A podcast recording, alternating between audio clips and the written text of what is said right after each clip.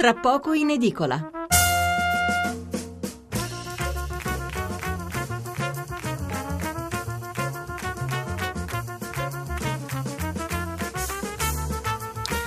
Buonasera da Stefano Mensurati e benvenuti all'ascolto di Tra poco in edicola, la rassegna stampa notturna di Radio 1. 800 05 05 78 il numero verde per intervenire in diretta e 335 699 29 49 il numero per inviare sms o whatsapp.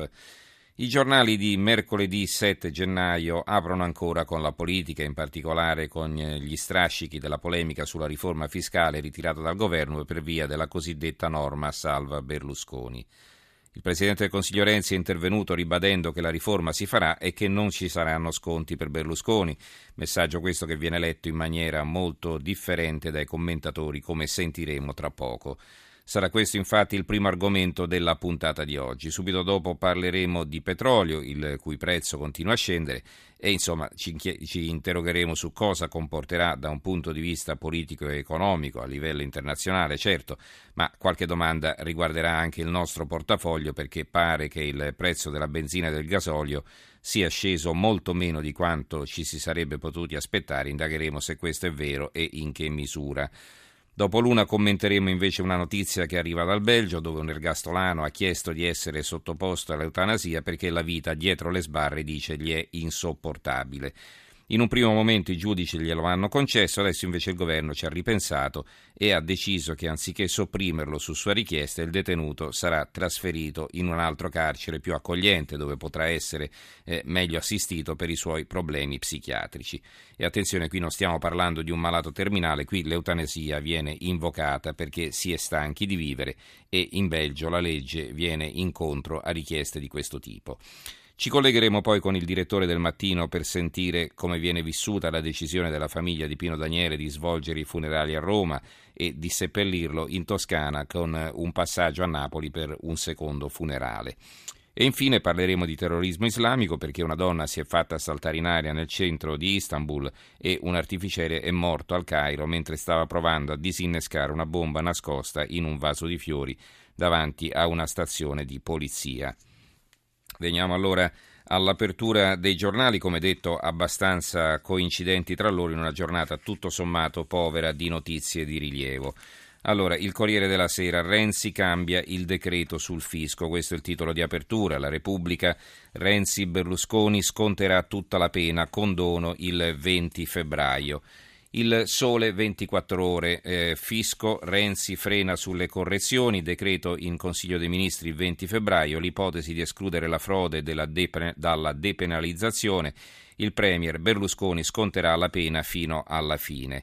C'è anche un commento firmato da Dino Pesole, cambiare eh, subito e accelerare sulla delega, sbagliato rinviare ancora, si, gioco, si mette in gioco la credibilità del Paese e, scrive Pesole, il pasticcio del 3% si può correggere in tempi rapidi, non va certo in questa direzione l'annuncio di Renzi che il nuovo testo del decreto legislativo sull'abuso del diritto e la disciplina delle sanzioni slitterà al 20 febbraio.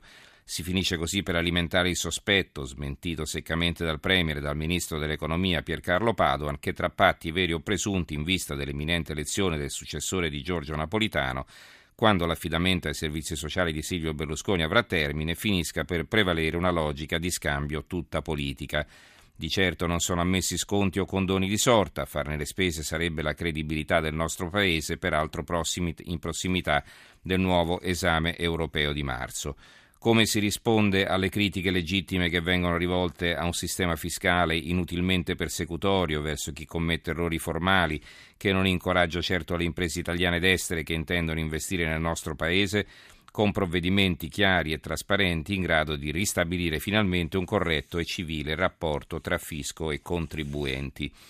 L'altro quotidiano economico Italia Oggi, Renzi ha spesso delle buone idee ma si è circondato di inadeguati, questo il titolo di un commento firmato da Domenico Cacopardo che scrive, ci avevano spiegato che la depenalizzazione delle evasioni fiscali al di sotto del 3% dell'imponibile era una misura necessaria per sottrarre al giudice le evasioni di lieve entità, rendendole sanabili con una multa. Ci avevano spiegato che questo sarebbe servito ad attenuare la sensazione di vivere in uno stato di polizia erariale con un fisco rapace e ottuso, restituendo un po' di fiducia ai cittadini. Ci avevano spiegato che questo era il governo del cambiare verso, nel senso che la politica sarebbe uscita dalle stanze di un potere ingessato e formalista. Non siamo in grado di leggervi il seguito, ma evidentemente perché gira all'interno a pagina 7, ma evidentemente il senso è chiaro, cioè che si è alla fine cambiato idea su un provvedimento che tutto sommato era utile al Paese. Libero, Libero ha un'apertura eh, con un documento esclusivo, il fisco contro Renzi, così aiuti gli evasori. L'Agenzia delle Entrate scrive al governo, il decreto sui reati tributari fa perdere 16 miliardi, ma il Premier lo difende, norma sacrosanta, la approva a febbraio, non la fermo per Silvio. Il messaggero. Fisco modifiche alla riforma, questo è il titolo di apertura, non abbiamo il resto della prima pagina, abbiamo solo il titolo al momento. Il Fatto Quotidiano eh, apre in altro modo, eh, parla dell'impunità pure per l'Ilva, un decreto, tre porcate, niente processi al commissario e ai suoi uomini se commettono reati, bonifiche ridotte all'80%, senza gli interventi decisivi anticancro, servono 8 miliardi, il governo ne ha promessi due, ma uno è quello preso arriva e bloccato in Svizzera. Eh, non è chiaro a quale decreto si faccia riferimento perché chiaramente il decreto sul fisco è stato bloccato e comunque eh, di taglio centrale c'è invece l'altra notizia che riprende appunto eh, la polemica sul decreto fiscale. Renzi prende Berlusconi per il colle, questo è il titolo, salva Silvio rinviato a febbraio. Caos totale, il Premier non rinuncia alle soglie di non punibilità, dovrebbero scendere all'1,8% dell'imponibile Così il Caimano sarebbe comunque garantito a meno che non fosse esclusa la frode fiscale. Verdini, Matteo si è speso molto, ma Forza Italia fa le bizze sull'Italicum. Il fondo di Marco Travaglio, diciamo la nostra, questo è il titolo. Scrive Travaglio, avete notato che manca una settimana esatta alla data presunta delle dimissioni di Giorgio Napolitano. Giorgio Napolitano non ha ancora comunicato ufficialmente la data delle sue dimissioni. Tutti a Palazzo sanno che se ne andrà probabilmente il 14 gennaio, ultimo giorno del semestre italiano di presidenza dell'Unione Europea. A proposito, ce l'avevano presentato come un evento epocale e poi non se ne è accorto nessuno. Resta un solo un piccolo dettaglio, prosegue Travaglio, avvertire noi cittadini che, come è noto, siamo un po' come i cornuti, sempre gli ultimi a sapere. Dunque, ammesso e non concesso che il monarca non ci ripensi, fra una settimana finirà anche l'ipocrisia dei politici che sinora hanno evitato almeno pubblicamente nello spettacolino che mettono in scena ogni giorno per noi, di nominare i suoi possibili successori. E inizieranno le danze, grande la confusione sotto il cielo per due motivi. Primo, nessuna delle tre forze politiche maggiori, PD, 5 Stelle e Forza Italia, è compatta e monolitica agli ordini del suo leader. Il PD non lo era neppure due anni fa ai tempi di Bersani e infatti impalinò entrambi i suoi candidati, Marini e Prodi, e tanto, lo, e tanto meno lo è con Renzi.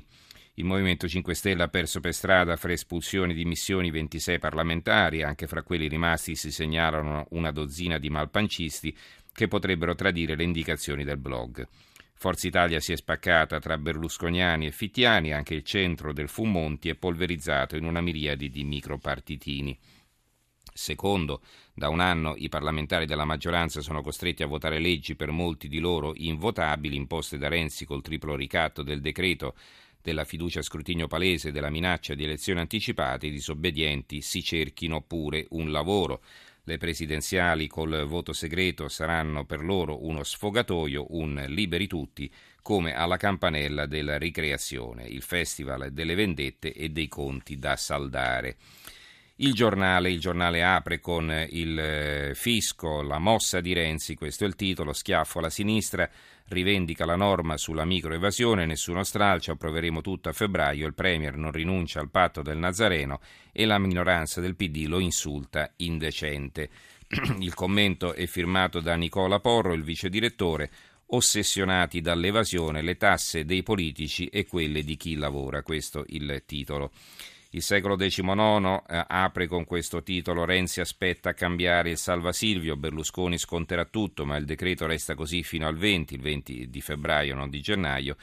E il manifesto ha un titolo di taglio basso, Salva Silvio, Renzi tira dritto, decido il 20 febbraio, ma adesso per il Premier la corsa per il successore di Napolitano rischia di essere tutta in salita. Il resto del Carlino, il quotidiano nazionale, il giorno della nazione, il resto del Carlino, ha un piccolo richiamo in prima pagina, norma salva Berlusconi, Renzi ambiguo sul Cavaliere, insorge la sinistra. Il Gazzettino di Venezia invece titola tutta pagina Renzi, Berlusconi sconterà tutto, la riforma fiscale slitta al 20 febbraio, così si evitano polemiche sul Quirinale e sulle riforme.